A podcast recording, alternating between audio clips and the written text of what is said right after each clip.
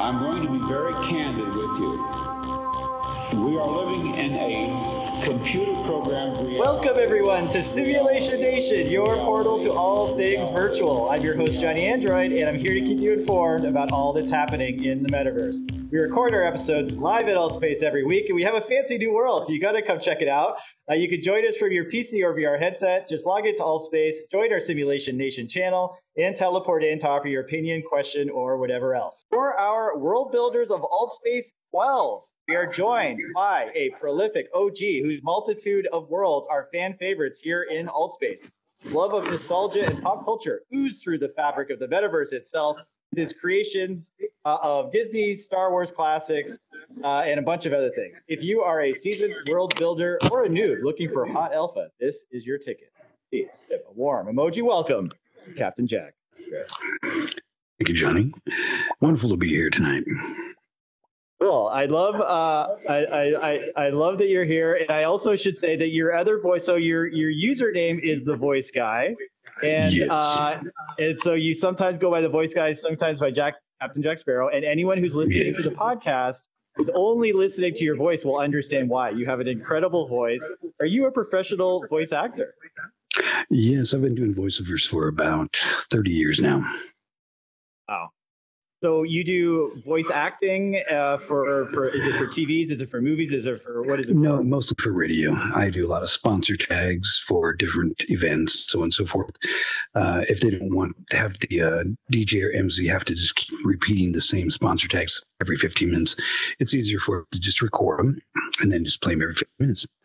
So that's pretty much what I specialize in, and storytelling as well. Um, I recently did a uh, a more or less a dialogue for the Queen Mary.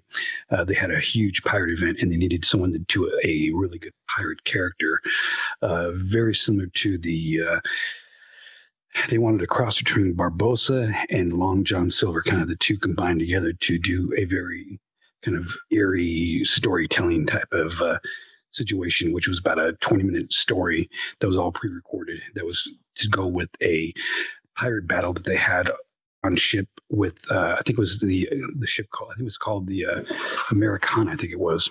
And they had like a, Ah. an actual battle.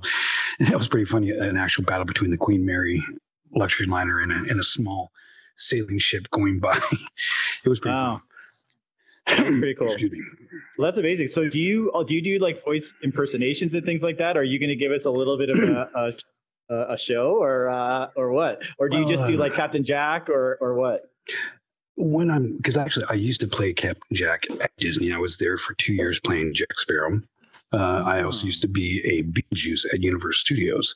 So I played Beetlejuice for almost three years, which actually was a lot more fun because uh, Disney, y- your hands are very tied in what you can do. Uh, because it's very family friendly and you have to really watch your P's and Q's. But at Universal, when I played Beetlejuice, it was the only thing I did not or was not allowed to do was curse. But other than that, I was allowed to be as vulgar as possible because that's what the character was. He was a very vulgar character. So I got to have a more free range, which was a lot more fun. So it was like, hey, come here, I want to show those over here, you know, and I'd be like this all day long. And so I'd been character from the minute I got out, uh, you know, out on amongst people. So it was a mean Greek character. So I got to actually Oh. walk around, hold hands with people, and mess with them constantly. When I played Jack Sparrow, we were constantly with a lead, and the lead would be supervising everything we were doing, and people would line up just to come over, take a picture, sign a autographs, so on and so forth. And it just it got to the point where um, what had happened was this is kind of funny. Um, Jack was getting hit on by too many women, and they felt it was very inappropriate. So Oh they kind of got rid of the they got rid of the character for a little while, but then they brought they brought the character back, but in a whole different aspect. It was they called it pirate school, and you had to actually pay to meet Jack Sparrow. So they figured, well, if people have to pay, no one's going to in, be inappropriate, which is pretty much true. But uh, when it was kind of a free for all, uh, we would get the Jack Sparrows would get hit on constantly, uh, even to the point where we'd be offered room keys, and, and I'm like, you do realize we are characters. We're not the real Right. person, but it, it was still it was all fun. All in fun. Crazy. I, it's, I I hear a little bit of. I think that that sounds coming from your. Maybe it's your apartment. You're in the real world somewhere. There's there's dishes going on back There's- there. Hopefully, It's puppies playing. puppies. Nice. They're Well, we actually didn't plan this, but as you see behind you here, we did There- notice that we there do have a picture of you playing Beetlejuice. that's There me. you have it. Yeah, that's you. That's you in the real world, I. uh, and that's exactly what you look like. Uh, Yes. that's our story. only We're only in it. makeup. Only in makeup. So I, Yeah, that was. so I love was Yeah, I, I love going to all your worlds. There's so much nostalgia. There's so much fun. Obviously, so I had a few guesses as to maybe you know, uh, you know, you probably grew up in the '80s. That's like first guess, Mhm. Maybe it's Yes. right? Uh, probably in Southern California. It feels to be like, how am I doing? yes, yes, to all. Got it. So because I was like, it just it felt very much like this is a guy who went to Disneyland a lot and like really enjoyed all of those experiences and we're recreating them out of pure love in the metaverse uh, in alt space here and love that and we'll get into that uh, in a second. We'll get into your specific projects, but I'd love to find out. Uh, uh, you know a little bit more about your back backstory, your origin story. So, how did you sort of get into all of this sort of pop culture stuff in Disneyland, and then how did that lead into virtual reality? Well, uh, of course, it started with playing characters at amusement parks. That's where it all started from. and then, of course, from there, doing a lot of comic cons and Star Con and all the different cons go, you know, go in full character. And, and that was always a lot of fun. You know, any kind of cosplay is always a lot of fun. Um, I grew up in the 80s doing movies, TV, so on and so forth. Back in the 80s, as young performers, we were all about whatever we could do to get exposure. It didn't matter if it was TV, it didn't matter if it was movies, just as long as you got exposure. So I appeared in movies like Xanadu, Breaking One and Two, uh, Roller Boogie. Um, I was also one of the Jack Sparrows that they used in the third movie at World's End. What they did, they had a huge warehouse out in Palmdale. They green screened the whole place and they brought in a replica of the Black Pearl. And what they had is they did us all had all of us Jack Sparrows from Disney all in full costume, run around the ship uh, doing uh, their it was called block and measurements. And uh, in other words, we were running around the ship, and then later on they remove us, and then they CGI Johnny Depp into the scene. And he he shot all his scenes in London. We shot our scenes in Palmdale. so. Wow.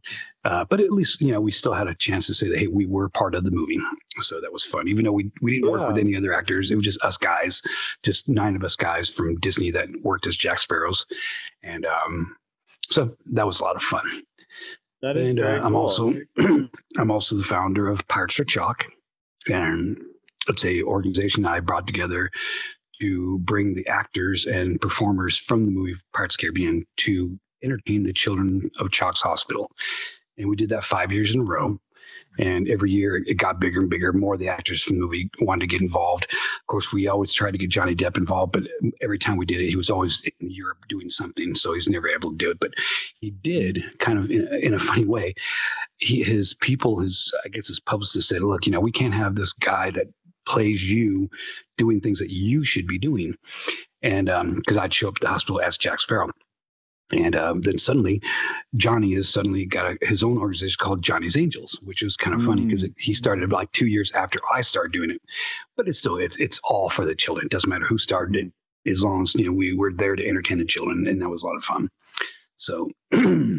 We, uh, like I said, every year just got more and more of the actors. Once they heard that, like this actor, that actor got involved, they all wanted to get involved. It's like, no, we want, we all want to go to the hospital. We all want to see the children, and it was just a day to be able to say, hey, you know, we got to make the children smile and laugh. And a lot of these children had cancer or other things that were very debilitating that, um, you know, hindered their life as a normal life. And we just wanted to bring a little normalcy to them and, and see them smile and just bring a little happiness to them, even if it was just for a day. So, No, no, that's great.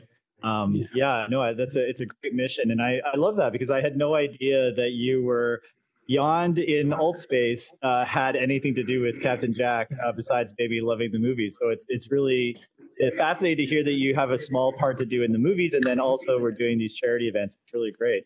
Um, is this a, up here? Are you also a DJ? Because I feel like uh, this is some kind of a DJ booth or something like that. Off base on that. Actually, yes. I was actually working at Tony Roma's, and that was actually uh, me actually DJing as Beetlejuice at the Tony Roma's at Universal Studios. So yes, I was actually DJing at that time. So Got it. during Cool. Halloween, everybody wanted to have Beetlejuice as their DJ. Right. So Yeah, I bet. was a lot of fun. Well, that's cool. We yeah, we have another DJ here, of course, Celeste, who was uh, on our Celeste, show a while course. ago, and Yes. Reed Blower and Iceland and Fog, Blake Rose. If anyone has any questions, please use the raise hand option, and uh, uh, we will take that. Or if you just want to praise Captain Jack for all of his worlds and things like that. So okay, so we had you you you doing all this sort of work in the real world. Uh, how did you make the bridge into VR? Well, my mother actually, uh, um, my uh, my mother, um, uh, some relatives actually uh, of mine, uh, grandchildren, grandsons, had a VR, and I kind of experienced it, and oh, that's really cool, and that was rather fun, and kind of put it on, and that was kind of this is like four years ago, and um, my wife noticed that I was having you know got a big kick out of it, so next thing I know, for my birthday, she gets me a, an Oculus. So, you know, I got the Oculus and I started kind of bopping around VR and I got kind of hooked on, um, was it, um, uh, to YouTube 360. And I just love traveling to like different locations and seeing everything in 360. Scuba diving, you know, doing, I mean, everything in 360 was, it was beautiful. And then somebody introduced me to AltSpace. And I can't remember who it was, but it was, I, I think I was playing some game like uh, uh, what is one of those shooting type games, and someone said, "Hey, you should try a, uh, AltSpace." And then, uh, so I went there and kind of experimented and learned that you could build. And I remember my first experience building; it was very comical. It was uh, I didn't understand scale, and so I'm building things, and then I realized everything I was building was giant. So you know, as you go up to like a door, you're like, oh, okay, I, I notice this door is like 80 feet tall, but you know, when you when you're building, you don't really understand the mm-hmm. concept of size. So mm-hmm. You know, after months and months of kind of practice and everything, I started getting better and better, and then I learned how to start using Unity and creating my own assets and everything to bring to kits and bring start you know develop my, my own templates and everything. And I'm still everything's still a learning, you know. I'm learning everything as I go, and and I've learned from a lot of the, the greats out there, like Mark Gill and, and people like that. They're just fantastic, and you know, and I've met so many wonderful people here on AltSpace that are not only very talented but also very giving, which is wonderful. So, you know, I, I've really you know kind of found that there's so many artistic people out there that are willing to kind of share their ideas and not only share their ideas but also share their assets and stuff like that with you to even you know make your world better. And I'll bring a perfect example. Someone like Samwise, he's such a wonderful man, and he's helped me a lot with the kind of like bringing stuff back because I hadn't updated my Unity yet and talk with him. He said, "Oh, I, I'm updated with my Unity, and I can, you know, anything you have and that you had that's still kind of like just in a, more or less in a box, just waiting." He goes, "I'll put it back together for you, and we'll get you back up and going." So, so yeah, Samwise was a wonderful guy about doing that kind of stuff, and other people do. There's so many people. I, there's, uh, I can't even uh, Daisy Shaw. I mean, I, I, it's endless. I'd have to sit here for hours just mention all the the great, wonderful people here on AltSpace that are so wonderful and you know, about sharing ideas and, and and all kinds of things here right on AltSpace. So Absolutely. and I'm curious. Celeste, I, I, am sorry, I didn't mean to stop there. I, I remember No. that um, uh, Mike was telling me that he, he helped you out not too long ago with one of your gigs that you did on the beach. Was because you were telling me that you did a lot of uh, silent discos on the beach, and uh, Mike was telling me that he helped you with the, some equipment or something, he moved some stuff, and he said you're you're a wonderful person. So from DJ Loot. Yeah, absolutely. No, that's DJ Celeste does uh, uh, some stuff in Venice Beach, and um, actually, you know, it's funny enough. I first found out about AltSpace, believe it or not, in Venice Beach. So I went to a, a virtual reality event uh, right on the boardwalk, and there was like this booth or something that they were talking about AltSpace. So I actually found out about AltSpace in the real world, and then kind of came in here. So it's kind of crazy. Oh, funny. Um, yeah, and of course you're talking about Mark Gill. We know him as Carnivore. He was our episode two, our episode three, and then Daisy Shaw was our episode two. So we a lot of people in here. I'm curious. You know, I'm always I'm always interested to know. I mean, this this takes a lot of work. You don't get paid Mhm. for it. So what drives you to to make these worlds? Uh, in the beginning, it was the start of the COVID lockdown. And because I'm a, a DJ by trade and, um, you know, I, I do, um, I work for the Soboba Casino. I also work for, uh, I do the country line dancing on Wednesday nights up in Big Bear, up at, uh, at the convention center. And of course, weddings and so on and so forth on, on the weekends. And when COVID hit, everything kind of stopped just stopped. So I'm like, well, it's uh, thank God I have a, a good savings account, and you know I've got some money backing me up, and uh, I can kind of take a year off and just kind of you know, but and because we weren't able to go out and do things that we want to do, and and my wife and I both love Disneyland, I thought, you know, I'm going to get my you know try my hand out of actually building Disneyland here in old Altspace. And that's what mm. kind of drove me. So I spent almost nine months literally creating Disneyland, the the park, the rides, and so on and so forth, with the sole idea of just for this for the same idea of the kind of show people that okay, you can't maybe you can't go to Disneyland, but you can here in VR. And I did just for the sheer enjoyment of knowing people could go in there and just kind of reminisce and and just bring back some memories and just kind of you know open their eyes that you know you don't have to leave your home to still enjoy life. And that's what pretty much drove me. And uh, it wasn't about money. It wasn't about anything. It was just just for the sheer joy of just building and hearing people were happy when they went in and, and they said oh so enjoyed this and it brought back some fond memories. And you know to me that's that's my payment. So yeah. Absolutely, that's amazing. No, I, I, I feel that when I go into those worlds, you play the that the the Walt Disney theme song, it just feels like oh my god, like I'm teleported back to when I was a kid and seeing all of the different rides. We you know we'll get into some of that stuff uh, in in just a second here. So um, I, I, I did feel that. So you are succeeding at that, and obviously your worlds are are sort of blockbusters, very popular here. As a matter of fact, one of the um, earlier worlds I ever went into was the Star Tours world when I 1st mm-hmm. arrived in Altspace, um, because it's just so it was you actually have the assets from the real ride and you've recreated yeah. the whole thing and it just teleports you right back. So it's really really cool. Mm. Um, yeah. So, yeah, I was um, lucky. I was very lucky because a very dear friend of mine is in production over there, the Burbank Studios, and she was able to get a hold of an original film copy of the original ride because the reason why she was able to get it for me was because it's no longer being used. It's it's kind of like archived, and they don't really care because it's not being played anymore. And she goes, "Well, I can get you a copy of it." And I, well, it's wonderful. Okay. and then I think Justin, uh, who also is from B, uh, uh, you know BCR, uh, took the video for me and then kind of enhanced it and made it look a little bit better because it is kind of old it was literally made back in 87 and it was made on film not on it was not hd so right. so that, that's why when you go in it looks, it looks a little blurry but it's still it's still wonderful. It looks fantastic. And it was the original actual film that was used on the ride. And uh, so that's why uh, i was lucky enough to get a hold of that. And uh, absolutely it's got to be the original. You can't be you can't be the George Lucas who's reinventing his movies and recutting his yeah. movies 40 years later. You got to see the original with the original effects, exactly. the original music. That's that's the fun of it. So, and it's so um, funny because there's so many things about that that a lot of people have no idea about. And one of the things that I always love telling people is that if you if if you're an old Disney person, you would you know remember back before Star Tours there was Adventures Through Inner Space, and it always cracked me up because the kind of the bulk of the ride looked like you're going into a giant spark plug. And mm. that giant spark plug is actually part of Star Tours. If and a lot of people mm. don't even realize it's there, but as you go on the ride and as the ride makes a, a, the wrong left-hand turn, goes to the maintenance bay and then crashes to the barrier and then kind of falls downward, then kind of goes around to the right. If you look to your right, you can actually see the actual giant spark plug thing from Adventures Through Inner Space, and they left it there just for a kind of a, homage to that ride because it's no longer there. It was taken over by Star Tours, but mm. you know a lot of people don't even realize that that's there. So just kind of like a little cool little trivia about Star mm. Tours.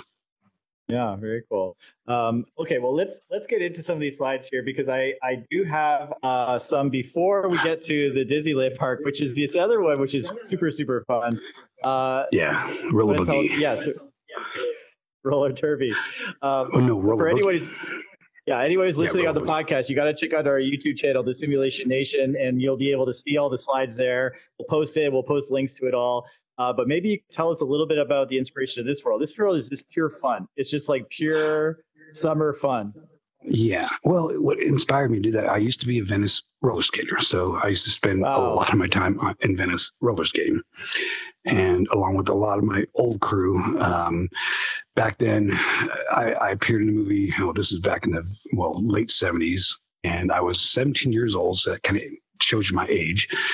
And I Mhm. appeared in a movie called Xanadu. And I was lucky enough to be one of the skaters that got in the scene with Gene Kelly at the very end of the movie. And I was wearing a, a very easy spot. I'm kind of a tall, slender kid with long sleeve blue shirt on. White guy you can't miss me.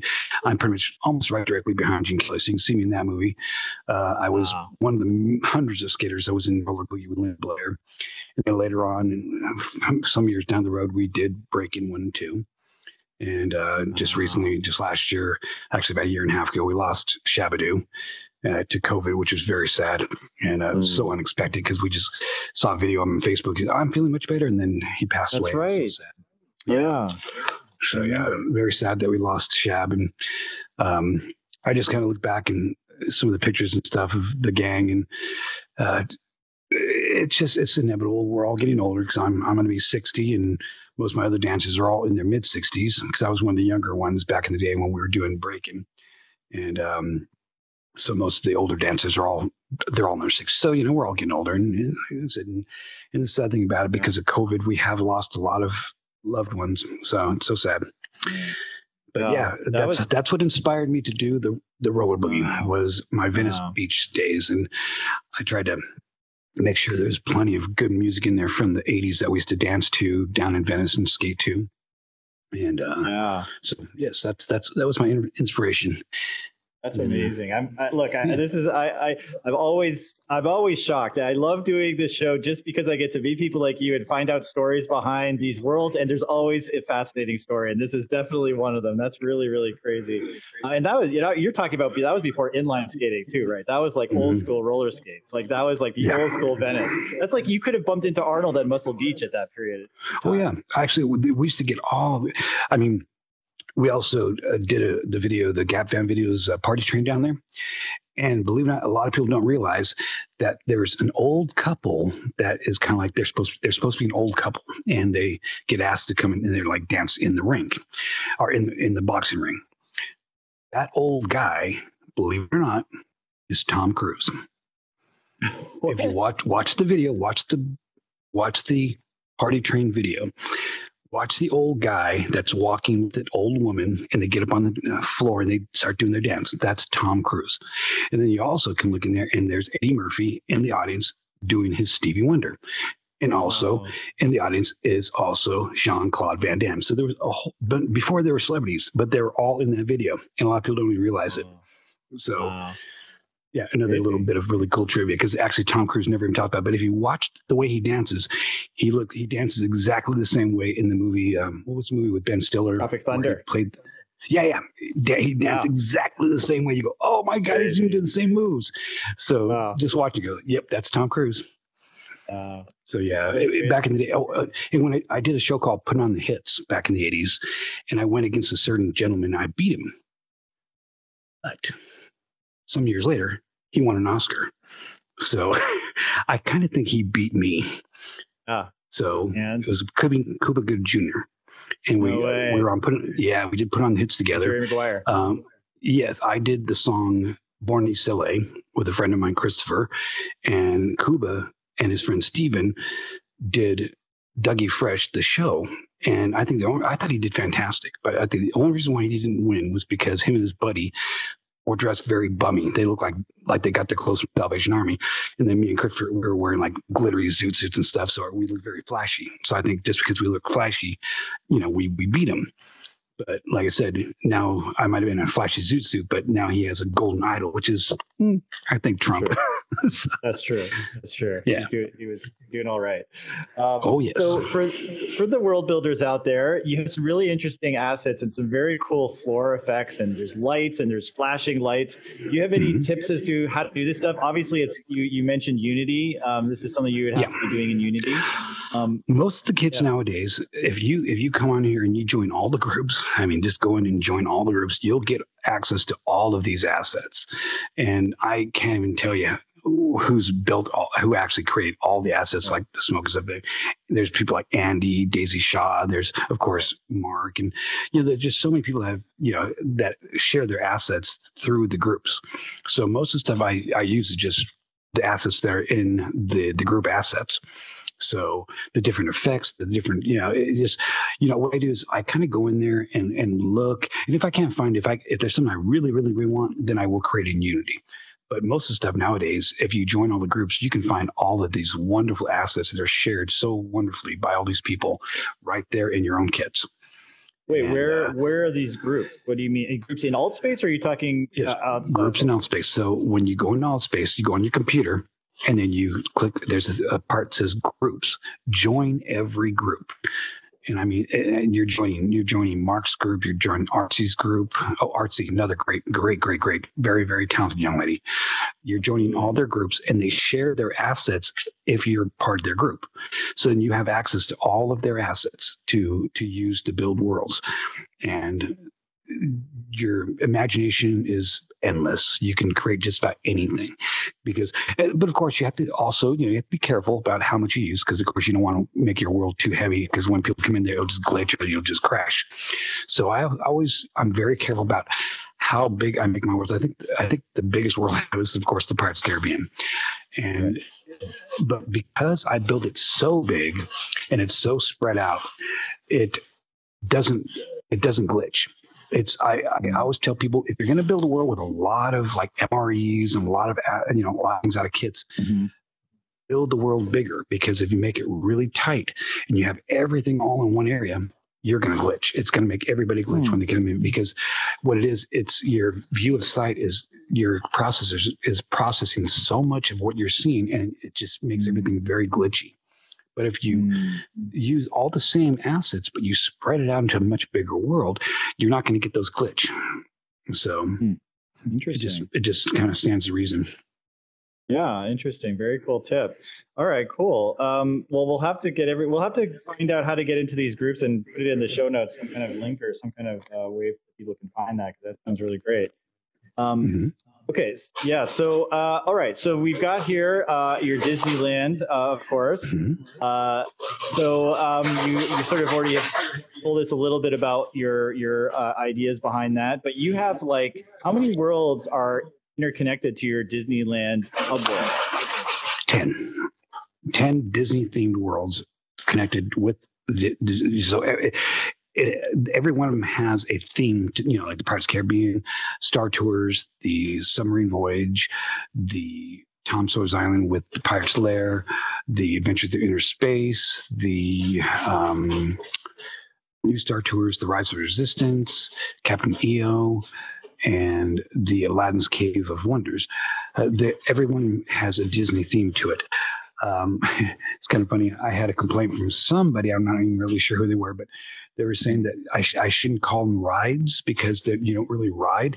So, well, actually, you do. The Star Tours is actually a ride, but yes, you don't actually. You're not really moving, but you can sit on your sofa and, and still visually looks like a ride. But I think she was meaning the parts Caribbean that you don't actually get in a boat and ride it through. I said, well, j- use your imagination. you know, Yeah, yeah. Um, You kind of do. you know, just yeah, you just use your imagination, just kind of float through and pretend that you're in a boat. But luckily, Mr. Prime was nice enough to donate one of his kayaks, so you could actually put a kayak on and, and float through the river. And and you know, so I said, okay, you got a boat. And um, but actually, I'm thinking. Uh, me and Samwise were talking. I think Samwise is going to actually create an actual boat that actually connects us to that's very similar to the boat that you'd ride in the real Mm. ride. So it'd just be a part of you, it just attached to you, and then you'd float around the Pirates of the Caribbean in that boat, which would be fun. And uh, it'd, be, it'll it'll look a little better than a kayak. So Right. Although the kayak was super fun, and I always say everything in alt space and all of VR right now, you just have to use sort of like thirty percent imagination. That's it's like if Mhm. you could bring imagination into the mix, everything is the greatest thing ever. Uh, it's you know, um, and I don't I don't mind doing that, but I yeah I guess I get. And yeah, that, that's the way I built the worlds. I mean, a lot of it is just you know imagination. I I never claimed that it was the exact replica. It just it's it's my interpretation of you know the ride here in VR, and visually you know, it's it's a lot of fun and and that was my whole idea was putting together something that would be visually fun, and, and especially bring back memories, and you know that's why the way I, I made the roller boogie. I'm not playing a lot of there's there's some current music in there, but not super current. But most of it is from like the 80s, because that's Mm. that's the time I was skating in Venice was during the 80s, and I wanted to bring back those memories. And you know, if you look in the, in the far background, you can see Santa Monica Pier, and it is very it's got a very Yeah. Venice Beach feel to it. So um, that was the whole idea that I wanted to you know come up with with, with that roller boogie. And I get so many people complimenting, saying, "Oh my God, it does remind them so much of Venice Beach and Santa Monica." It bring once again, just it's there to bring back memories. Yeah. Well, even the even the fact that it kind of has the skate park, right? Like maybe mm-hmm. before it was a skate park, it has those grooves and the divots. Yeah. Yeah, because you could actually, if you know what you're doing, you could actually go under the floor and you could skate on that Oh, half. That you can skate on the half pipe, and it, you know as you're skating, you're actually you know going up and back and forth on the half pipe below the actual clear floor. So Mm. I don't tell a lot of people that, but you, people they figured it out. So you can actually Okay. go under the the plexiglass top, and it's a lot of fun. Cool. There you go. We got the exclusive tip right here, right now. That's right, Black Yes. Rose and Ray and Harfunkel. If you guys had any uh, any thoughts or questions for um, for Captain Jack, uh, please use the raise hand option, and we will uh, take it. In the meantime, we'll keep moving along here. Uh, and so we've got uh, Star Tours, which you mentioned, which I love the of the actual asset from Burbank Studios. That makes it all the better. I Mhm. was literally at Burbank Studios today. Well, I, I don't know where they keep these. Uh, I don't know where they keep all this stuff, but it's it's a pretty big building, and there's a lot of different corridors with. Yeah, there's a lot of buildings there. A lot of buildings. I mean, there's the big main building with the seven dwarfs up on top of the building, and then there's a lot of the, the smaller buildings that all the production people work out of. You know, there's just hundreds and hundreds of offices out there. Uh, Yeah. My friend uh, Bess was she was uh, like I said in production and and just did a lot of everything. I mean, it could some of it was animation, some of it was film production. She worked a lot on the Pirates of Caribbean movies and stuff, and you know different production things.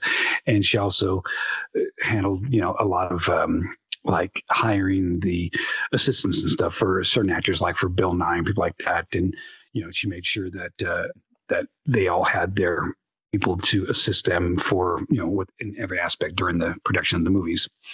So and Mhm. she was able to, get, like I said, get a hold of that copy for me. I just, I was so thankful. I was like, oh, this is a godsend because it really. I, I found a lot of stuff on YouTube, but most of them was like people with video cameras, you know, and, and kind of pointing at the Yeah, screen. It, right. it, it always looked, it, it never looked clean. Yeah, it just looked, you know, all jostled and jumping around and everything. And I'm like, no, I need something cleaner. And Yeah, so, and then these ones are actually the new versions. This production, I'm not sure who actually did this production, but um, it was very well done because it was kind of it went back and forth. It was kind of like part was with the person with the camera, and then it would go back into the original production of the actual ride. As you can see, it was completely HD and it just and it fits so perfectly in the window. So, so yeah, that looked that looked very very you know it looked good. So right. So there's a, how many variations do you have though? You have the original Star Tours from what 1982 or 83, and then no, you have the new one, and then you have Rise of the Resistance, which is really really new. Yes. How many Yes. variations are there? Uh, well, in the same kind of ship, I did the uh, Star Tours 87 version, the new Star Tours, which is about 13 minutes long because it's all the new ones all kind of combined into one ride. And then the Rise of Resistance, actually, I found that on it was actually originally a 360 video on YouTube I found. And it was just I didn't I didn't I'd removed the 360 way views and it just kind of just a forward view now, but it was very, very well done, whoever produced it. And I just used that for the uh, Rise of Resistance. So, in other words, for anybody who hasn't had a chance to go to Disneyland and see it, it's the actual whole ride from beginning to end. And it just, uh, it's a beautiful version of it. And it's more or less just a video. It's not really, you know, parts of it when you go into like when you're up in the ship, it really kind of feels like you're moving around and stuff and kind of visually looks like it. But than that, it was just a YouTube video. And then I found a wonderful production of Adventures Through Inner Space, which is actually a, Mhm. um, it was somebody's rendition that was just done on PC. But I thought it was beautifully done because they got the real audio and whoever did the production did a spectacular job because everything is so detailed because I don't know if you're old enough to, to remember Star Adventures in Inner Space, but it was when we were young, we called it the makeout ride because it was a very slow, dark ride. And you'd go in and as young couples, you'd go in there and kind of make out in the ride because it was like, you know, a dark ride. And it was it was like a 10 minute long ride and it was you know great for couples to go and have a great time and um but uh so whoever you know whoever made that production did an amazing job because every little detail is in there. Even the monsanto, uh, monsanto, uh, uh, monsanto commercial and the pictures and everything from the 60s everything is there. And i was so impressed. I don't i'm gonna have to do a little investigating to find out who actually created that video because they did a great job. Right. and um and then there's um of course captain eo i've got a, a wonderful version of that which the original version was 3d but then i found a version that wasn't 3d to make it a little bit easier And we Yeah, haven't Captain planned right this. there. I just happen to be having exactly the slide that you are talking about coming up. um, Yeah. Before we get before we get Captain Eos, let's uh, Parfunkel has something to say. So let's uh, let's see what Parfunkel has, and then we'll go straight into Captain EO here because I love I want to talk about that. Parfunkel, how's it going? Great, great, great. Sorry if, if I'm, I'm sorry to be late. Uh, It's a great, great uh, topic to talk about. Uh, again, I'm, I'm new to AltSpace, so um, I'm very interested in, in discovering all of these different uh, worlds. And I'm having difficulty. I, I almost access everything through the Quest 2 here. Um, but I'm wondering, how do I find worlds that I think are probably out there, but it doesn't appear, unless I'm blind, a search function to be able to find worlds that I don't already know about or somehow are lifted up to be um, highlighted. So could you let me know that?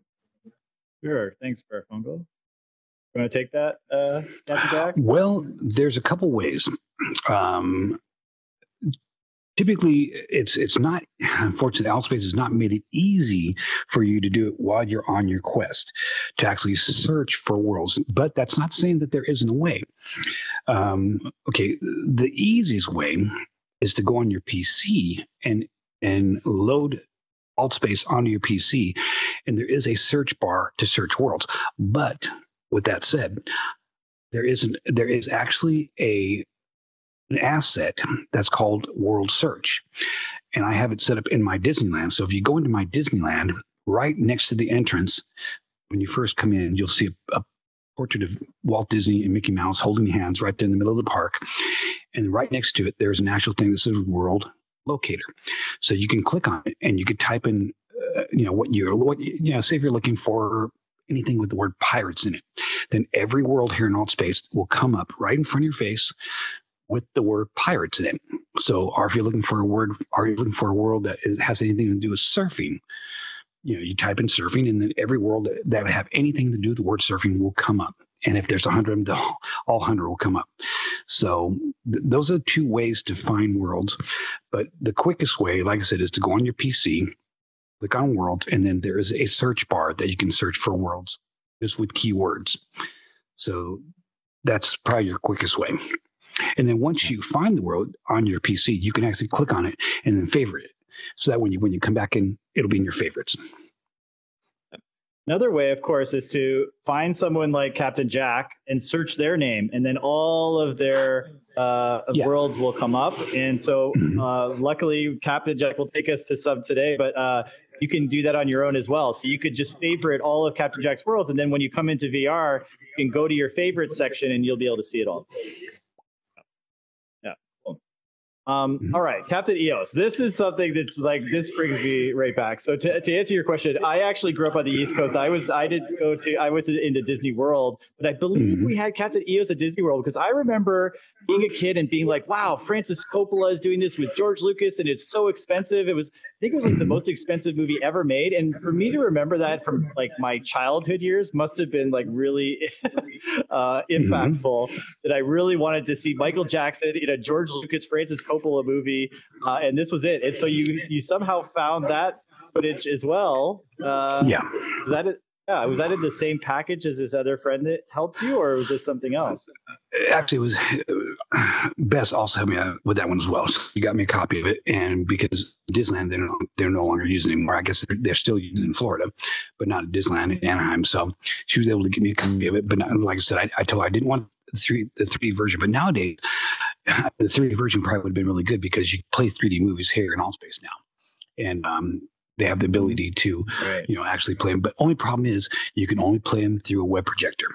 And i don't really like using web projector because uh, you know i just i have more control over it when i can do it as just a media player and then just have it play when people come in and you know i'm not really worried about people changing things and stuff because with the uh, uh, some of the ones they have in there now because i know they have some wonderful worlds in that play 3d movies you know, some people will be in there watching a movie and then suddenly someone else come in they'll change it it's like oh okay so I'd rather not have you know people do that. And that's you know I'm sure they'll correct that sometime in the, in the future. But But how? yeah, I unfortunately, do have a tech. Yeah, sorry, I do have a technical question about that though. So how when you go into those worlds, they automatically play regardless. So do you have that actually playing on a uh, a, a browser on your PC in the background, and then when people come Well- in, it's there? it's it's in the alt. I use the AltSpace multimedia player, so I pre you know I pre-insert it here through the the multimedia player, and then I can either set it up so that people can like they can like fast forward or like like you know click the next one like in the roller disco in the roller boogie. Uh, I've got like I think 27 songs in there, and people can kind of kind of bop and say, "Oh, I like that one," and then you know I kind of prefer people not do that because there might be a group of people that are enjoying certain songs, and some people you know they'll go in there and start changing it, and uh, oh, we like that song, you know, I cheated, but still, it, it's not that that big of a deal. So, yes, the the multimedia player is works best for those type of rides because some people use web browsers, some people use uh, the Ben player, uh, but once again, very limited for what they can do. So it's preloaded, and you don't need to um, have a browser open or anything like not like No, the web projector. no. Got it. Got it. No, not like the web projector. no. Right, right, right. Yeah. So, so, so the interestingly enough, I hadn't seen this movie since I was probably I don't know eight years old or something like that, and Mhm. um, it's pretty bad in the sense that like Mhm. it's good for nostalgia, act- bad for acting- production value of today's Yeah, standards. the acting is Uh, Michael Jackson a great dancer and a great performer, but as an actor, he was ex- extreme subpar. Um, yeah, well, you know, um, speaking of rides, we had the next one here, of course, is the Aladdin ride, which uh, Yes. now that I think about it, we should have got some rollerblades in here for you guys, and we should have got some uh, flying carpets and things. But this is a really fun one. I've got some funky Aladdin legs here, uh, and uh, you can actually have a magic, magic carpet ride. Pretty incredible. Yes. Did, Yes. Yeah, where where did you find d- these assets, or how did you come up with this world? Well, the world was mine. Um, I used to have a flying carpet that was kind of like stationary. And then Samwise came to me and said, I'll create you a magic carpet that actually flies. So Samwise put that together. So Mm. once again, very, very talented MRE mark, maker. And he created and um, found assets. I think he found them on Sketchfab and then just kind of put them together as an MRE. And we made it so that as you cross over that circular magical looking area, just as you cross over that, you magically have the carpet appear. Because we didn't want it to look like, uh, like uh, in my Pirates Caribbean, as you, the minute you enter, you have the pirate hat on. So it's just automatic. I wanted to be some a little more magical. So I discussed with Sam. I said, look, I don't want people to like either press a button and then have it come on. I didn't want to be like wearing a hat. I want to, I want to come in like like magic.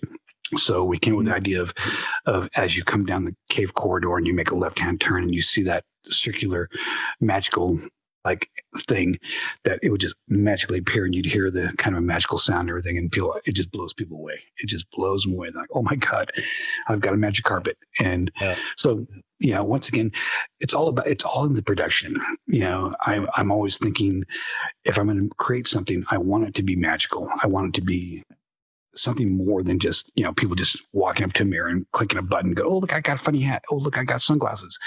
I wanted it to have some meaning to it as you know as people came in.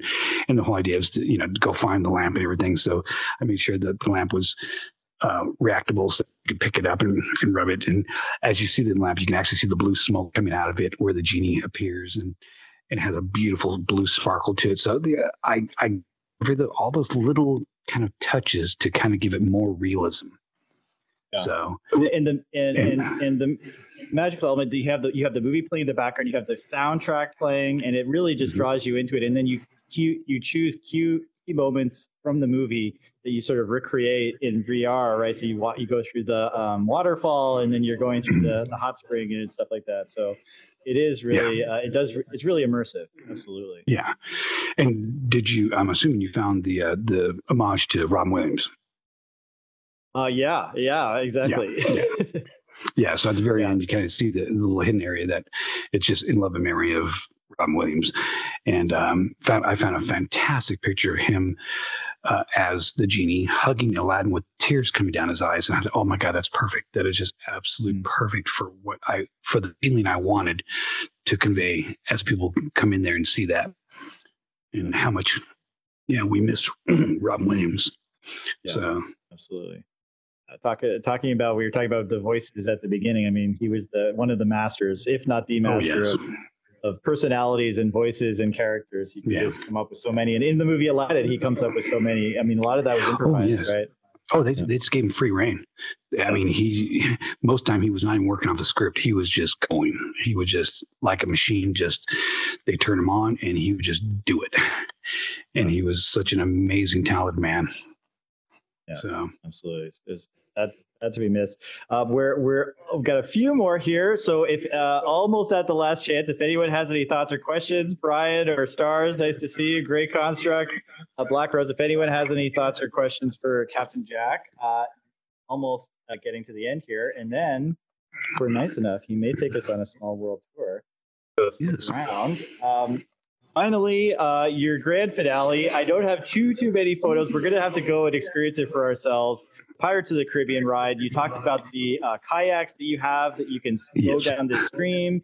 Got the sort of the sound effects and the uh, I think the Mm. music as well, right from the original Yes, ride. yes. Right? Yeah. yes, it's the the entire audio from the original. Oh, actually, not the actual the original ride. The up to date version with Barbossa, and because the old the old version had Blackbeard, but the new version has Barbossa and it has, of course, Davy Jones in it. So the in the original the original ride there was no Davy Jones and there's no Barbossa and there was no Jack Sparrow. It was just Blackbeard the pirate and all the pirates and so on and so forth. But um, so yeah, I found the new version. So I added, you know, uh, Davy Jones and Barbossa on on the ship and everything. So I always tell people with with the ride as you go in, not a ride. Uh, okay, the it, the attraction.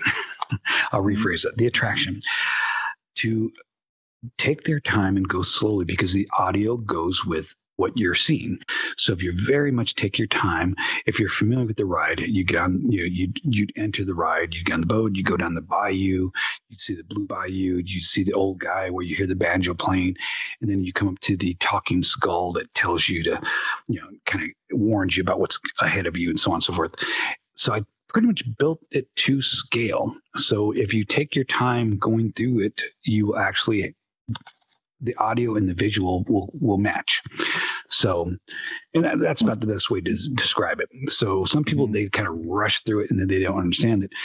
The audio is they're way ahead of the audio because they're rushing through it. So, so once again, if you just take your time, because the whole ride takes about twelve minutes. So if you, if you just take your time and you're willing to spend 12 minutes to enjoy it, then you'll actually see the, uh, what what visually is. And it's kind of funny because someone said, "Well, why can't you have you know why can't you ride in the boat?" Because they were explaining to me that there's the the cove, which is here in alt space, and I explained to him that the boat is not moving; the world is moving. The world is Yeah. moving towards you. That gives you the illusion that you're moving, which is the same thing on the the train, the uh, the um, express. Um, the Polar Express, and you're on the train. It looks like you're going really fast in trance. And no, the train's not moving at all. It's a it's the world on a revolving wheel that's going past the train. So the train just stays stationary, but you it gives the illusion, kind of like what we're seeing right here. We're, We're seeing, stationary, right. but but wh- what's around us is moving towards us to make it feel like we're actually moving, you know, that direction. Same idea. That's right. But because I built Right. the Pirates of Caribbean like scaled to the ride, there's twists and turns and everything. You you can't really do that. You're not going in a straight line. So Mm. so once again, I just tell people just kind of float through the ride at a very slow pace, and you'll enjoy it much more. It'll be much more Yeah. better.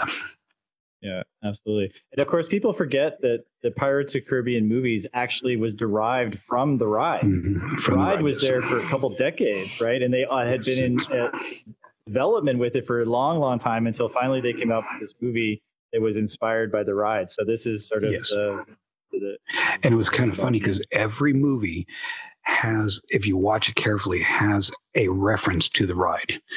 So every every time you watch them, you know there there'll be something in there that references the ride.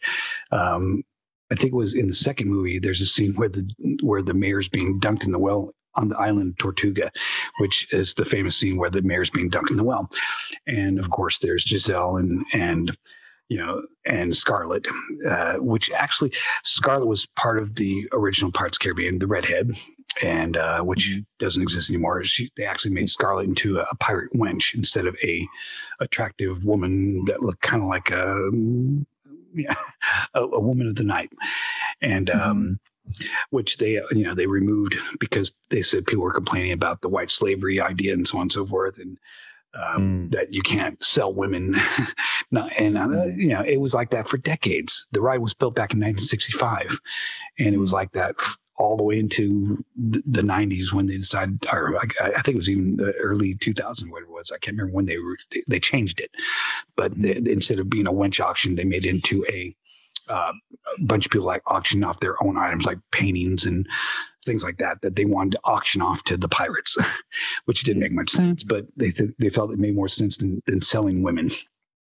Well, for sure, and it's it's it's incredible that, that Disney, the happiest place on earth, even back then was is was so sort of blind and deaf to this stuff that now we look back on it, and we're like, oh my god, I can't believe that kids at Disneyland were going through a ride where there was women being sold at an auction. Being sold, yeah. So wild. So Yeah. and you know women being chased by pirates but then they changed it to the women all chasing after the pirates like they're stealing food and you know like chasing with a with a you know whatever is a, a rolling pins like that you know chase out the pirates that are stealing food instead of pirates chasing out the women trying to uh, molest them. And um so but yeah everything's got to change i guess. They want to be politically correct. And that's like i said that's why they kind of got rid of the jack sparrow character for a while because he was being hit on inappropriately by women. And Right. men i'm not gonna i'm not gonna just single out the women because there were actually men that were hitting on jack sparrow too so have to take Ah. you know go go full circle so Right. but that's why that's why I really enjoyed doing Beetlejuice because I never have to worry about that. Nobody ever hit on Beetlejuice. He was just a great character to have fun with, and you know, I'd you know sneak up behind people, especially couples, and and then have like the boyfriend take loose of the the girlfriend's hand or the wife's hand, and I would take her hand. We'd walk a good 50, 40, you know, 50, 60 feet before she even realized she's holding hands with Beetlejuice.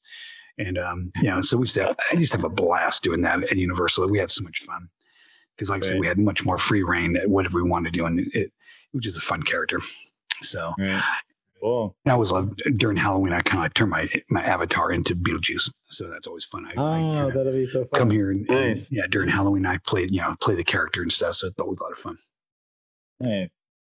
Cool. Well, So, Great. So, so I guess you know, as we sort of wrap it up here, I always sort of like to ask. You know, you've you've been here a while. You're you're well uh, informed with all of the technical aspects of alt space and the metaverse and all of that.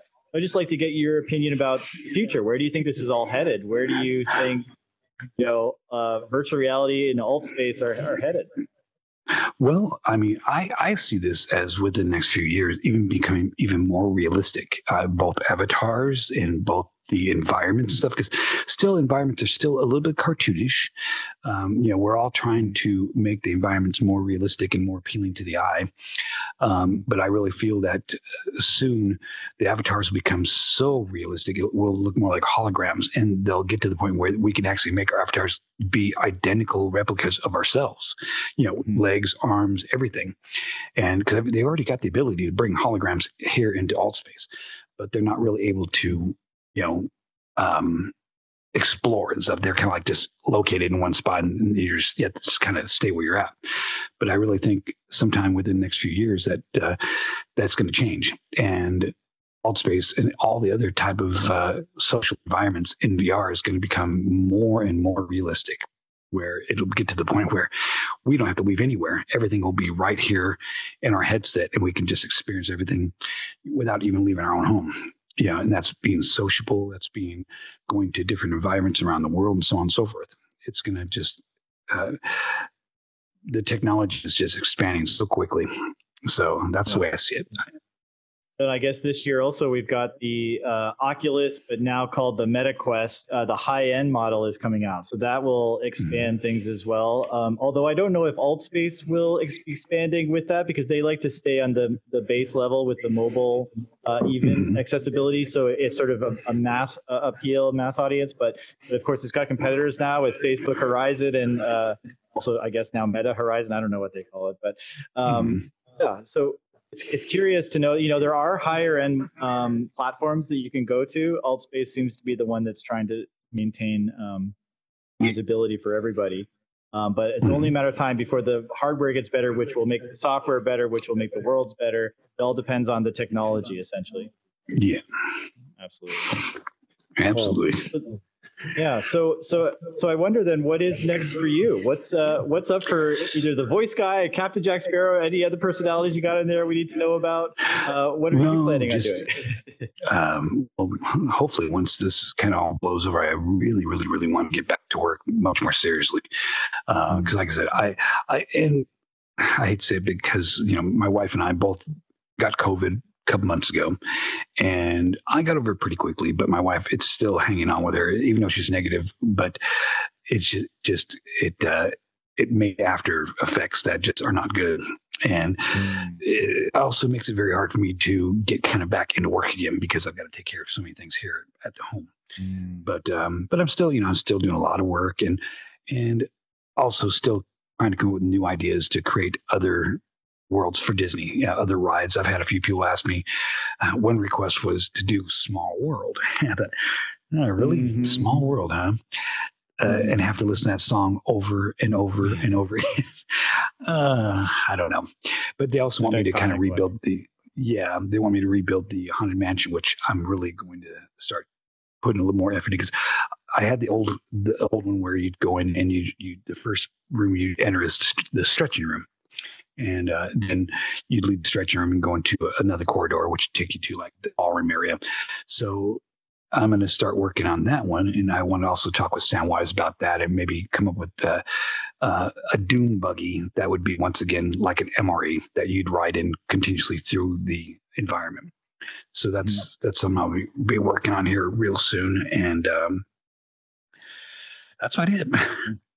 Sounds like a lot. That's great. Yeah. Well, uh, yeah. So that's uh, that's really cool. And it was uh, it was really great having you here. I'm so Thank you. happy we could uh, have you on and hear all about your story and how you got involved in these worlds. And I'm definitely going to be watching Xanadu and looking for you. I want to see you dancing. um, and maybe we'll have to have uh, with Celeste and you. We'll have to get it out to Venice Beach and have a roller uh, derby uh, reunion or something like that. Take it out into the That'd be wonderful. Yeah. That would be absolutely wonderful. Sounds like a, a great time. I hope uh, your wife uh, is feeling better. I hope you guys are, Yes. are recovering from COVID, and I hope the whole world can get over COVID quickly Yes. and healthily, and we can get back to real life. But I hope that we also don't forget this uh, this metaverse that's be, that's blossoming around us, and you know uh, we will take some of this into our lives, uh, even though we can, you know, travel in the meat Mhm. space world as well. Yes, absolutely, absolutely. All right.